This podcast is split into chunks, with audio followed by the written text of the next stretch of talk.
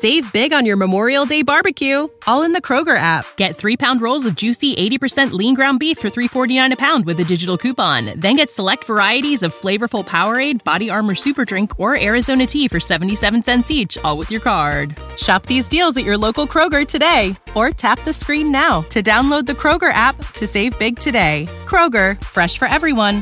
Prices and product availability subject to change. Restrictions apply. See site for details.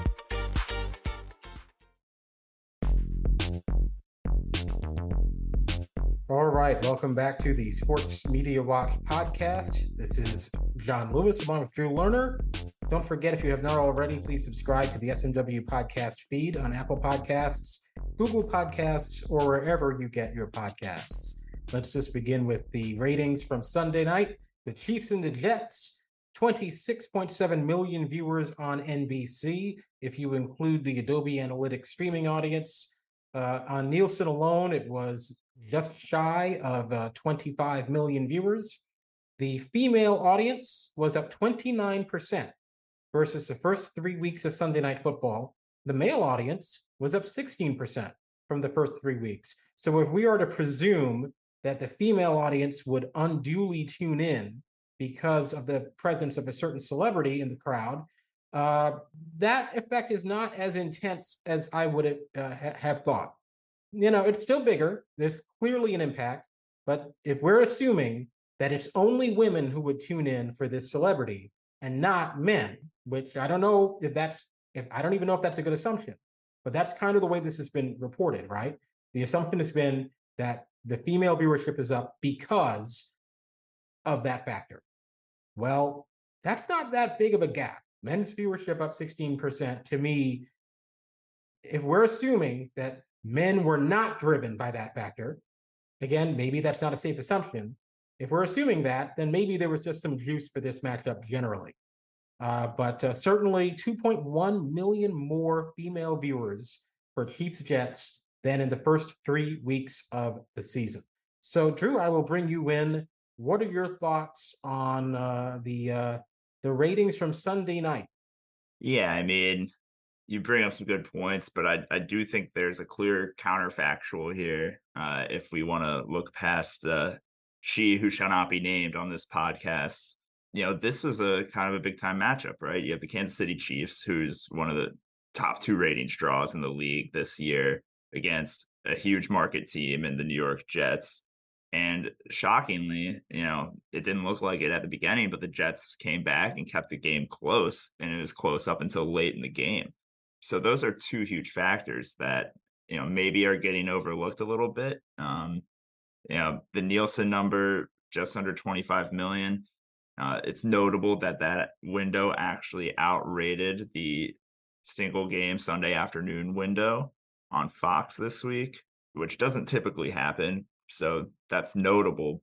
But taking all those factors into consideration, uh, there is certainly a there there with the female audience. Um, I'm looking at your right up here, Jon. Females 12 to 17 up 53%. Uh, women 18 to 24 up 24%. And then 35 and up plus 34%. You know, maybe there's viewership anomalies like this uh, it's certain games just throughout a given season. Normally, there's probably outliers in viewer, viewership data, just given how Nielsen samples uh, their their viewership. However, you know, it, it would be a bit of a coincidence in my mind if th- this is just an anomaly.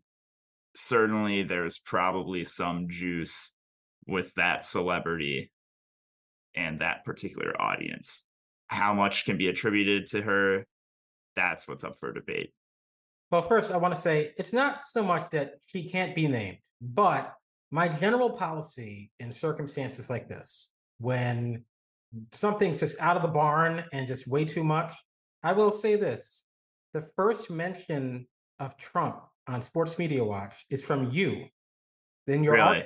live my website is like newman's new millennium newman said the new millennium must be Jerry free.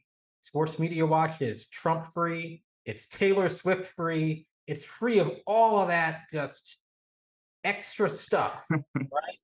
So I, I, suppose that article was probably the first time you mentioned, uh, you know, Mohammed bin Salman as well, and you know other political figures. but uh, that's funny because I, I was going to come on here, Jon, and say that um, you committed possibly, you know, what some might consider just a journalistic dereliction of duty in this write up by not mentioning the name Taylor Swift in this article. And I noticed you did get some heat on it on your website and on Twitter for noting the female viewership increase, noting that the game, um, you know, had all these increases across the board without mentioning that certain celebrity Taylor Swift. Um, I found that humorous, clearly intentional. If it goes with the ethos of the site, as you said. Yes, uh, SMW. You know, I don't do anything for clicks. I actually, really, honestly don't. Um, you know, and so uh, I'm not getting in on the uh, uh on the SEO on the SEO trip here with uh, with Taylor Swift. But you know, as you were saying, the reality is there's it's too much to be a coincidence, right? Chiefs Jets, even in a close game, is not going to get nearly 25 million viewers just on Nielsen. It's it's not going to get that kind of number. Having said that, one, women watch the NFL. Women watch sports. A third of the NFL audience is women, right? So the idea that, oh my goodness, look at all these women watching the NFL. Well, out of that 29% growth, some of them were watching just for the game because it is the Kansas City Chiefs, right? So let's let's get that straight. Women watch sports. They don't need Taylor Swift to watch sports. Uh, now, is it true that there are some women who would tune in because she was there? Obviously, that's true. But if that growth among men was 16%, right? And we're assuming, and maybe that's not a correct assumption, we're just all the reporting left unsaid. The assumption is that men are not tuning in at a higher clip for Taylor Swift.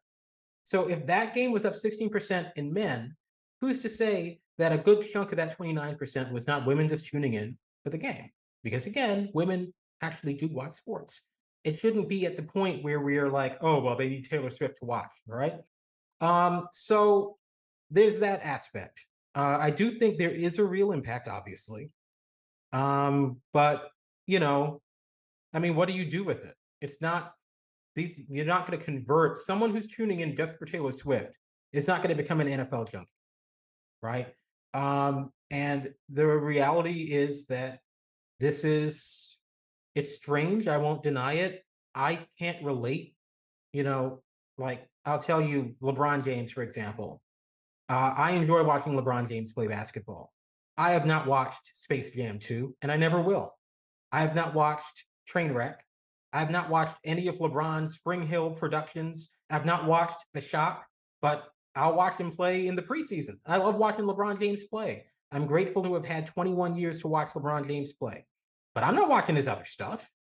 It's I can't relate to the idea that you like a performer so much that you will watch something you would never otherwise watch because they're in the stands. I, I, I mean, so it's difficult for me to relate to that behavior. Yeah, and and that's you know kind of what makes me think personally that this is more of a flash in the pan rather than something that's sustainable, like kind of what we've seen with Deion Sanders in Colorado. Although we did see a decline this week, and I'm sure we'll get to that. But I don't think this is going to be in every Chiefs game. You know, there's going to be a huge spike in viewership, a huge bump in female viewership, just because Taylor Swift and Travis Kelce may or may not be dating. Um, I think a lot of this actually maybe not a lot, but there's certainly part of this that that goes towards the marketing with this game, which I don't know if you saw the marketing campaign both on social and on linear television, but you know, it was a commercial with a Taylor Swift song in the background. It was on NBC all week, showing Travis Kelce highlights and and playing Taylor Swift, right? So that obviously can catch the eye of a certain subset of viewers, and maybe they tune in because of that. Also, the broadcast itself very much played into the Taylor Swift phenomena. According to Front Office Sports, the broadcast cut to Taylor Swift 17 times throughout what a four hour window, three uh, three and a half hour window. I mean, that sounds like a lot to me. As someone who actually enjoys when you know broadcasts cut to celebrities um, because I just like you know seeing seeing what high profile people are watching these games. 17 times is absurd, right? I mean, you're blatantly playing into it at that point. And and so that might have kept that subset of viewers around even longer than they would have if they had maybe shown her a few times at the top of the broadcast and then kind of stayed away from it. Yeah. And, you know, I find it a little annoying to kind of have to defend the position that sportscasts should not do this in excess because it's seemingly a mainstream position. Whether you're talking about Taylor Swift now or you're going back and talking about the 5 million cutaways to Dak Prescott when Mississippi State was in the women's Final Four, or you're talking about during the US Open every five minutes, oh, hey, did you know Nicole Kidman's here? Well, I could care less if Nicole Kidman's here, right? I'm, I'm trying to watch the match. You know, it's, you know, they missed part of a Heat Knicks play back in the NBA playoffs because they were showing Spike Lee. And I know it all worked out. NBC was vindicated because the ratings were good. But, you know, just because the ratings are good doesn't mean you're putting out a good product. That's something that does need to be noted. Well, right? you know, you're you're right and to people like us who are you know media critics we can say that but at the end of the day the objective measure of what's a good product is how many people are watching right? So if they are maintaining a higher viewership by showing taylor swift 17 times can you argue that it's a worse product than if they haven't? So we're arguing that bill o'reilly and tucker carlson were a good product right? Or to use a less political example young sheldon and the big bang theory. You know i mean ratings do indicate something. They indicate that you're doing something right. But it is entirely possible to do things wrong and get really good ratings. Joe Millionaire, the final episode, had 40 million viewers in 2003. 40 million.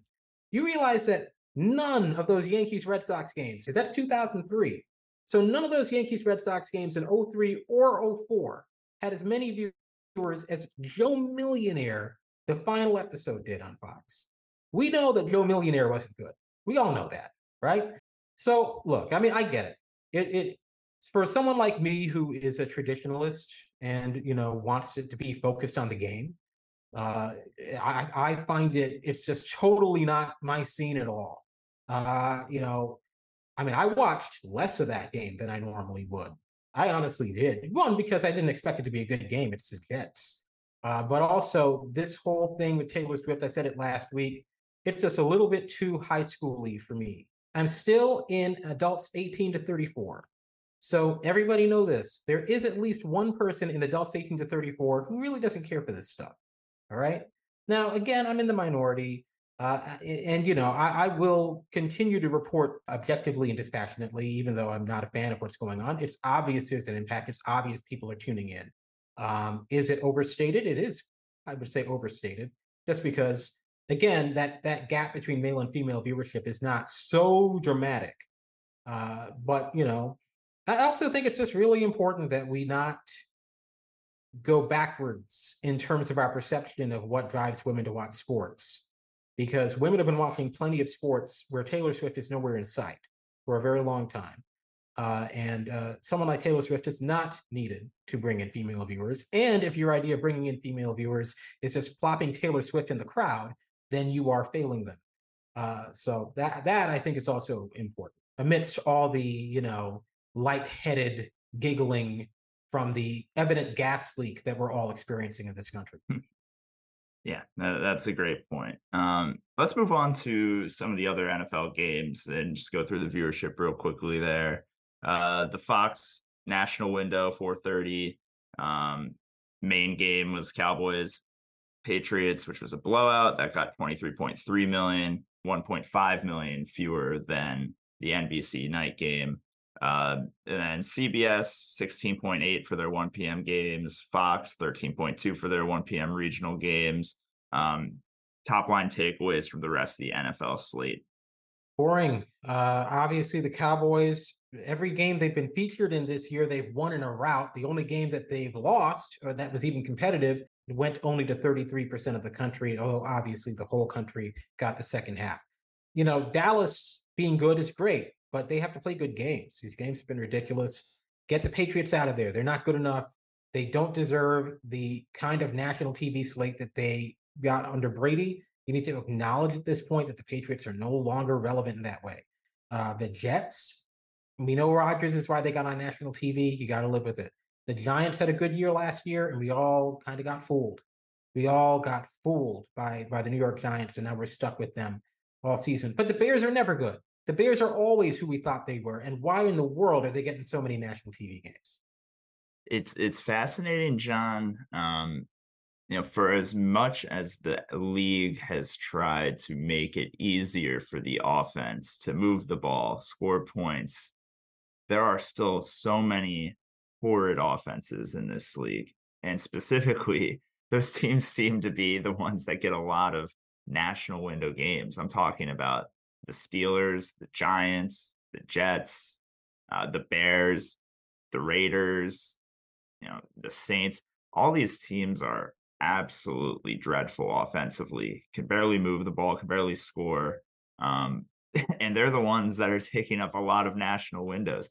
Um, it's it's actually quite crazy that um, so many high profile teams just can't can't put out a competent product offensively. Well, you also have to factor in sometimes teams do great on offense one week and score 70 points and then come into the big game the following week and get blown out like Miami did. So, you know, that was a great matchup on paper, didn't materialize.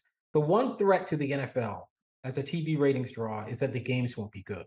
We spent, you know, two, three years dealing with the Trump nonsense about how the NFL was dying, yada, yada, yada it was because the games weren't good. I mean, obviously, I think there was probably some blowback in terms of the Kaepernick stuff, but that was also a period of time you get blowouts every single week.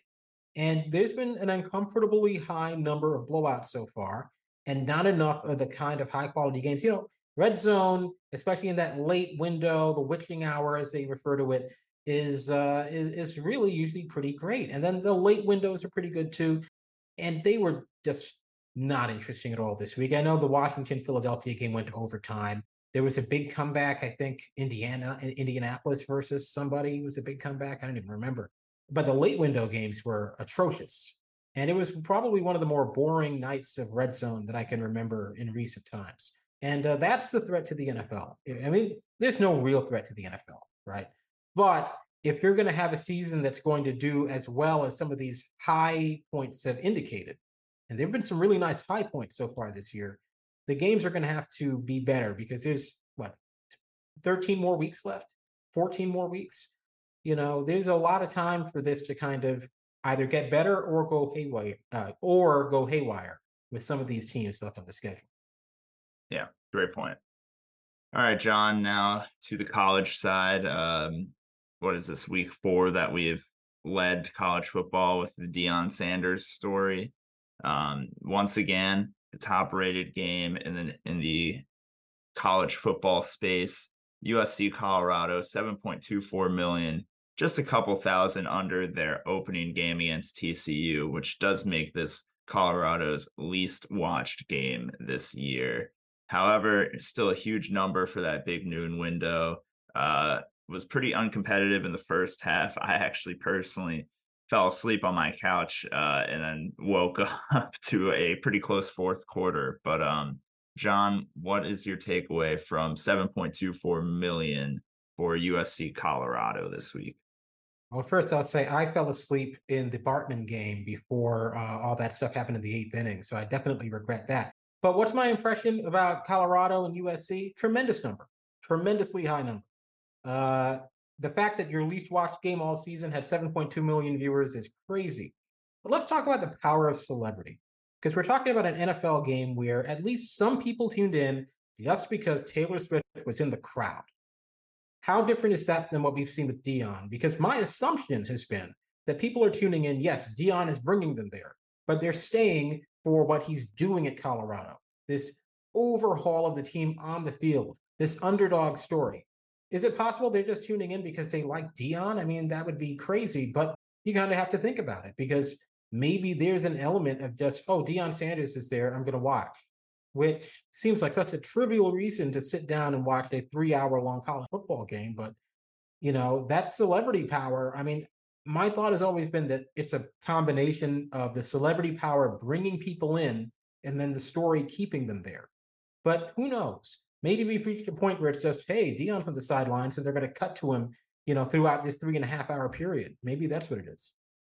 You know, I, I think it's more important that the on-field product is actually uh, exciting for Colorado than it is for this whole Taylor Swift story.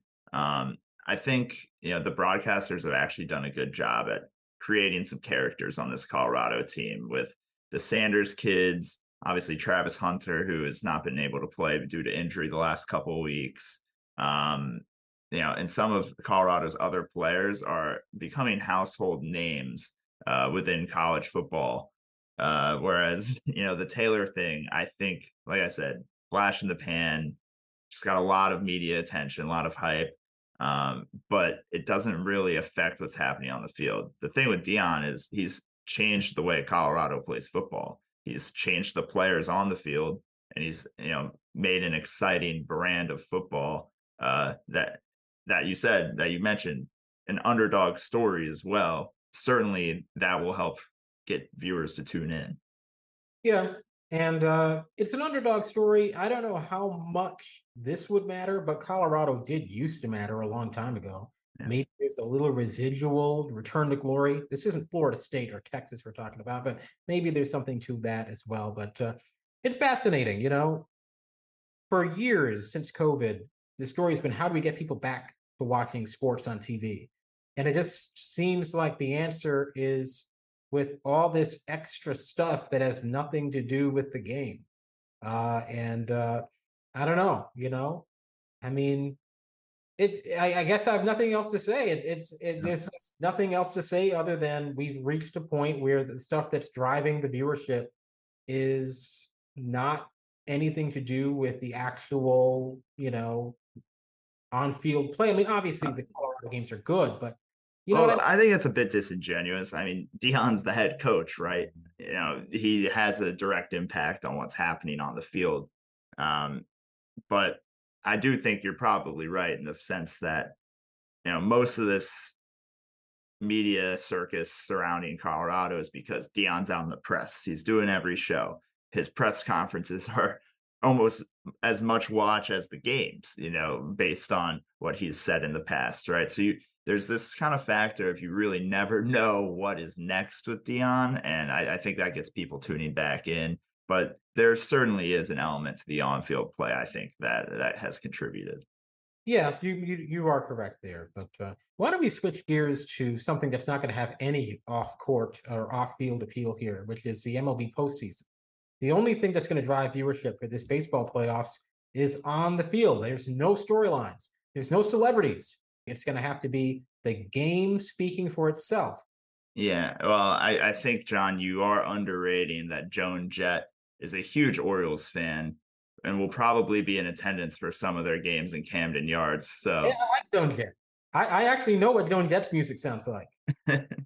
well, you know, if she can get even a, a percent of the Taylor Swift bump that the NFL's gotten, I'm sure uh, I'm sure Major League Baseball would be quite happy with the Joan Jett bump. But um, anyway, you're right. The the storylines for baseball are very much going to be about the on-field product. Um, I couldn't name a quote unquote national storyline going into this postseason. A, you know, baseball is a very localized sport to begin with. So, as someone who lives in the DC area, I've really only been following the Orioles thus far. So I know about some of the AL East teams and the Orioles, but outside of that, don't really know much. Um, and I think baseball is kind of unique in that sense where you have to kind of get into the series before you really know what the storylines are going to be on the field. Uh, NBA is a little similar in that regard, but NBA has more national storylines, I think, usually going into the postseason. Yeah, I mean, you had LeBron versus Steph Curry in a playoff series, right? I mean, you know, that's as good as it gets. I will say this for baseball. If they can actually have a good postseason, then that's kind of refreshing to have something that's organic, not forced, not a creation, at least in part of the media, but something that happens genuinely. I mean, I've been watching a lot of old uh, baseball on CBS on YouTube for some reason, you know, I was watching the Atlanta Minnesota series and thinking to myself about how much that is what you want in sports. Two teams that came out of nowhere. They were last place the previous year, and they make it to this championship round, and it goes to full seven, 10 innings in game seven, 50 million viewers, by the way, for that game seven back in 91. There's something about that that is about as good as it gets because, yeah, obviously, Cavs, Warriors, Cubs, Cleveland, those are amazing storylines. But sometimes the most fun is when you get something great that nobody was expecting. I'm not talking about Denver, Miami in the NBA Finals, and it's the biggest snooze fest in history. I'm talking about teams you weren't expecting, and the games are good. Baseball has one part of that. I don't think anyone was expecting these teams. Now we'll see if the games are good. Yeah, and you know, if you are Major League Baseball, you're probably pretty excited, honestly, despite the fact that yeah, I'm looking at the bracket right now, and there's a lot of small market teams, a lot of potentially snoozer matchups on paper. But this year, the games have really taken a step forward. The product on the field has been better. I know the viewership data of late hasn't been as favorable as, say, earlier in the season, but I think if you just talk to baseball fans, you read social media, people are happy with where the product's going. There's more balls in play, the games are shorter. It just, there's a lot more going on in these baseball games. And I think this, you know, this is the first postseason with the new rules. And we're going to really see if the ratings kind of bear out some of these improvements to the game because on paper, like I said, you don't really have the juice there. There's no Yankees, there's no Red Sox. You you have teams that you know possible matchups in the in the divisional series like Baltimore and Tampa Bay or you know Toronto and Houston. I guess you have Houston that's kind of big, but you know the Marlins could be in the DS, the Diamondbacks. These are not huge market teams or teams that have a lot of national appeal. Um, but these are teams that could actually provide a pretty good on-field product. Yeah. Well, I mean, again, it, it it all comes down to the games being good. You get a seven game World Series, and that won't be bad. There's not been a game seven in any uh, sport, uh, in any championship series since COVID. Now, I can say any championship series because it's only the NBA, baseball, and hockey that do best of seven. And there's not been one winner take all game seven for a title since 2019. So we're long overdue because that's a pretty decently long gap without one in any of those three. Uh, and uh, maybe it'll be the greatest World Series you've ever seen. You know, who knows? Uh, the great thing is you really have no way of knowing with a field like this one. All right, let's go ahead and move on to the NBA, where uh, just this week, I was lobbying for this for a long time. Uh, ABC has added five Wednesday night NBA games in January, and uh, these will be games that were originally scheduled to air on ESPN. They'll now air on ABC. The writer's strike ended last week. Uh, in fact, all those late night comedy shows are back on the air. So, uh, yeah. I, uh, yeah. Yeah. I was really missing my daily dose of Stephen Colbert and Jimmy Fallon. Yeah. That's honestly the late night shows returning is the only downside of the strike ending, in my view. I, I was enjoying the the, the respite. Uh, but so the writer's strike is over but the actors strike rolls on. There is no end in sight yet to Hollywood shutdown, which means at least right now, ABC is saying we have nothing through February. We're not expecting Abbott Elementary to be back in, you know, before February. So ABC, five straight weeks of the NBA, Bulls Knicks uh, January 3rd, then Pelicans Warriors, Mavericks Lakers, Thunder Spurs, Suns Nets. Not really ABC quality matchups, but you still get the Warriors and the Lakers and Wembanyama and the Knicks and Durant. So there's still some marquee value. And this is obviously unprecedented for the NBA. You'd have to go back to the 80s to find the last regular season window on broadcast television on a weeknight. Um, I think CBS, even though CBS wasn't the best partner, they would still uh, maybe early in the season give you a Friday night game or something. Uh, certainly when they were putting the games on, you know, at 11:30 after the local news. But uh, so there's no real precedent for this, but it'll help the NBA out. Five extra ABC windows might be the difference between being up or down for the season. Uh, and uh, if this can become something that maybe gets built into the next contract. Remember, this is the year they're going to renegotiate that contract. The exclusive negotiating window opens early next year for ESPN and Turner.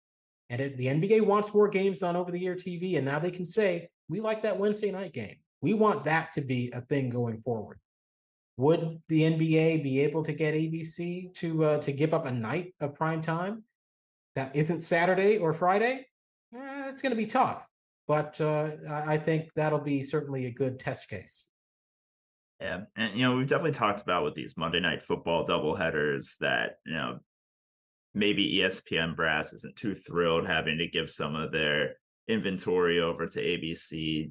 Do you get a sense that this was the case here, or um, could this actually be beneficial to you know Disney as a whole, given that they might want to sell soon um, ABC? Well, I'm increasingly of the mind that a sale of ABC probably isn't going to happen soon. Uh, uh, and it's going to be difficult for Disney to extricate itself from ABC.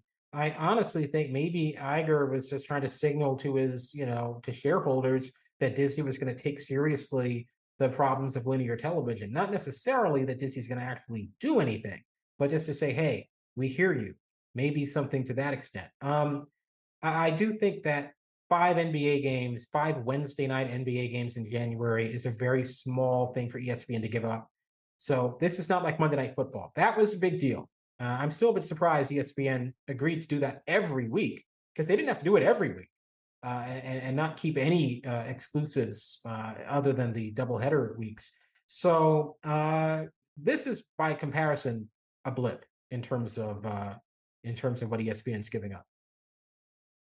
All right, Jon. I think that uh, closes out that topic pretty well. Um, closes out the podcast pretty well. Another great week full of celebrity and um, you know lots of fun ratings stories. So why don't you tee us up for next week uh, and close out the podcast? All right. Well, a big story coming up this week. If you happen to be into women's basketball, I know not everybody is, but the WNBA Finals, New York and Vegas, starts Sunday. Uh, that'll be game one Sunday, game two the following Wednesday, game three the Sunday after that. So it's a very stretched out schedule to accommodate ESPN and ABC's football commitments. Two of the first three games are on ABC, but both of them are on NFL Sundays. That's going to be tough. Um, I said on Richard Deitsch's podcast uh, earlier today, we're taking Tuesday, that I think there should be some consideration to ABC adding game five of that WNBA finals on October 20th, a Friday night. It's a two hour window. You can put it in after Shark Tank, which I assume, since it's a reality show, I assume they're doing new episodes of that put it in nine o'clock start, 9 to 11 p.m. And, you know, there's so many people who would say the WNBA, the ratings are terrible. Well, the ratings aren't great, but guess what? Neither are the ratings for ABC. Uh, and I do believe that a game five between New York and Vegas would be the type of game that I would see getting at least a million viewers, even on ESPN. So I think on ABC, it's not going to be Friday Night SmackDown, but I do think it could be uh, good enough to give ABC a nice solid second place showing that night. Uh, and it would be a huge milestone for the WNBA. Uh, so I, I, would advocate for putting that game five on ABC. It's not going to happen, but I would advocate for that. Uh, quick note the New York Liberty have played in four of the five most watched WNBA finals games of all time. Here's the problem the Liberty have not been to the finals since 2002. Uh, in fact, all of the top five WNBA finals games involve the Houston Comets who no longer exist. It's been a long road for the WNBA. Uh, a lot of people don't realize that these games used to get more than a million viewers. You know, you know, maybe even two, three million occasionally. Uh, and uh, yeah, it was the '90s. Easier to get that kind of audience back then. But for this league to be mired in six figures for 20 straight years is, I mean, something's got to be done. You got to start thinking really creative and, and being willing to take big risks like a Friday night game five on ABC. Yeah, that, that's definitely a topic we should revisit uh, during the finals once we get some some data in because that's certainly a topic we talked about a lot prior to the WNBA season. Um, it doesn't seem as if you know viewership has been up as much as expected, or at least they haven't had the the higher highs that were expected um, this season, at least from this podcast. Yeah, I mean, look, the reality is WNBA viewership is up every year, but they haven't raised that ceiling yet. And maybe it won't happen this year. Maybe it'll be when Caitlin Clark comes in. Who knows? But that's what the WNBA needs. Not, hey, we're up double digits. Okay. We're still at a point where if game one of the finals has even just 600,000 viewers, it'll be the most watched game one since 2000. Yeah, that'll be a point of celebration. But I don't know how much I'd be celebrating the fact that, you know, 600,000 viewers would be a 23 year high. That's not good. It doesn't matter if it's up or, I mean, that's just not where you want to be at this point because every other women's sport, all of them, eh, can get to a million viewers. Women's volleyball has gotten to a million viewers in the last couple of years. Obviously, women's college basketball, college gymnastics, elite gymnastics, figure skating, softball, every other women's sport can get to a million viewers. And I just feel like this whole business of celebrating every single increase for the WNBA when those numbers remain mired in that same low range that they've been in for 20 years. It's a, I mean, I don't want to go too far with it, but it's a little bit of that soft bigotry of low expectations. These numbers aren't good. These numbers should be a lot better because there is an audience for women's basketball in this country. There's an audience for women's sports in this country maybe one of the ways that you could start improving on those numbers is not going up against the NFL every single week. Baseball doesn't put World Series games opposite the NFL anymore. And the WNBA insists on putting two out of the first three on NFL Sundays. Putting a WNBA finals game on a Friday night on ABC may sound a little crazy, but CBS is putting an NWSL regular season game on a Friday night this week. And I'll tell you something the audience for, even though it's Megan Rapinoe's final game, the audience for an NWSL regular season game is not going to be the audience for a game five of the WNBA finals. At least I should hope it's not. Otherwise, the WNBA is in more trouble than I would think. So if the NWSL can get CBS, a higher rated network generally than ABC, to set aside a night of prime time, a weeknight, for a regular season game, well, I think there's an argument to be made that the WNBA can get that game five on ABC in a couple weeks. All right, that wraps it up for this week. We'll be back next week with more sports media talk. Thanks for listening. Save big on your Memorial Day barbecue, all in the Kroger app. Get three pound rolls of juicy 80% lean ground beef for $3.49 a pound with a digital coupon. Then get select varieties of flavorful Powerade, Body Armor Super Drink, or Arizona tea for 77 cents each, all with your card. Shop these deals at your local Kroger today, or tap the screen now to download the Kroger app to save big today. Kroger, fresh for everyone. Prices and product availability subject to change. Restrictions apply. See site for details.